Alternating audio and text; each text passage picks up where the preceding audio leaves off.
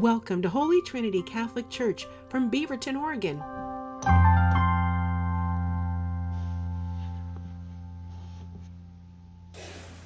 So, because of the title of the homily today, I was advised that I should just invite you to stand up and sing along with me, We are family. Does that sound good? just kidding aside. This last Sunday, we heard Father Bill preaching on the I am in our lives. And today, continuing on that same note, I would like to share a great news with you that I am calling you to be here. However, I do have a question for you. Where are you from? Where are you from? I hope that this question does not cause you to have a surprise. But you can truly say, I'm from Beaverton, I'm from Hillsboro, I'm from Woodburn, or I am from Calcutta, I am from Manila, and for me, I am from Saigon. But why is it I'm asking you that question? Where are you from? It is because God has called you to come together as a family, as a community of faith, to not only worship God, but also to share our love, our care, support for one another as members of the family of God. And today we heard from the, from the readings our contrast between the first reading and the gospel reading. In the first reading, we heard of those who are bearing on themselves the marks of leprosy, which they have to declare themselves unclean and have to dwell apart. Now imagine how difficult that is for a person to not only to have to declare himself or herself unclean, but also to have to isolate himself or herself from his or her family and community. However, we heard from the gospel reading of Jesus moving with compassion, touching and curing the leper of his leprosy. And why is that that Jesus did so? It is because the healing of this leopard aligns with the mission of Jesus, which is to reinstate the outcast back into the family and the community, back into the community of light and worship. so the healed person no longer has to declare himself unclean but freely walks about in the community, receives and gives love, attention, and care and support from and to those around him. And so, another question for you, dear brother and sister in Christ. What is a similarity of leprosy in our time? Have you ever given it a thought? It is for half our mental well being. For half it is our mental well being. Because often when a person is mentally well, one experiences joy and contentment. But when one experiences anxiety, stress, mental health issue, it is difficult to imagine a person going around declaring himself or herself having a mental breakdown.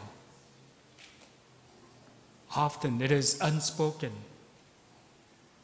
And so, without letting out one's thoughts and feeling, the person start to feel hopeless and discouraged, isolating him or herself from loved ones.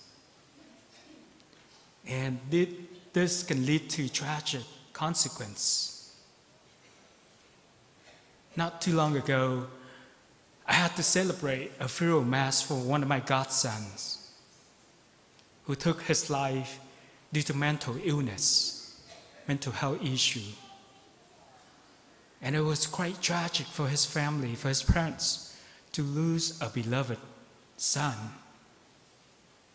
And as for me, his God's father, I realized that I felt as caring for him as I promised at his baptism when I answered, I am, to promising that I would be ready to help his parents in their duty to raise him in the faith. Not only in the faith, but to care, to love, and to support him. And so, dear brother and sister in Christ, when we are no longer mentally stable, not only our physical health and well being, but also our spiritual health is affected. And so, regarding on what can help us reducing the mental health issues and the isolations people face, Bishop Barron emphasizes that family and community is key because he said, we as a species require companionship, we require friendship and relationship. And if we lose all that, we suffer. And so there are moments in our lives when we're experiencing joy and contentment. But there are also moments in our life when we experience stress, anxiety, mental issues, and breakdowns that can lead us to isolate ourselves. But we are a family, and God calls each one of us to love and to care for one another.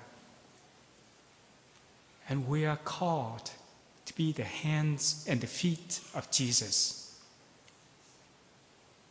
Avoiding offense, St. Paul says in the second reading today.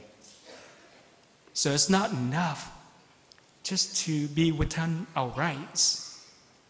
Our deeds also must build others, people up especially those in our midst who seem outcast. And so, as a family, our concerns have to be not seeking our own benefit, but that of the many. And so, how are we going to share our concerns with those experiencing mental health issues?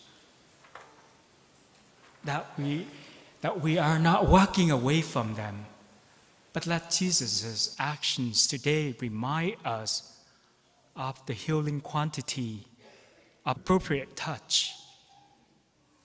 Human beings are made to be in communion with each other in physical and embodied ways. And so we share our care, our love, and support when we hug, when we offer each other a pat on the back, or when those in our community are isolated and homebound, a visit is offered, or a deep, meaningful conversation we provide can bring solace to those who are experiencing grief. And so, dear brother and sister in Christ, when we bring care, love, and support to others, we help them to experience Christ's compassion and healing touch. Because after all, we are family.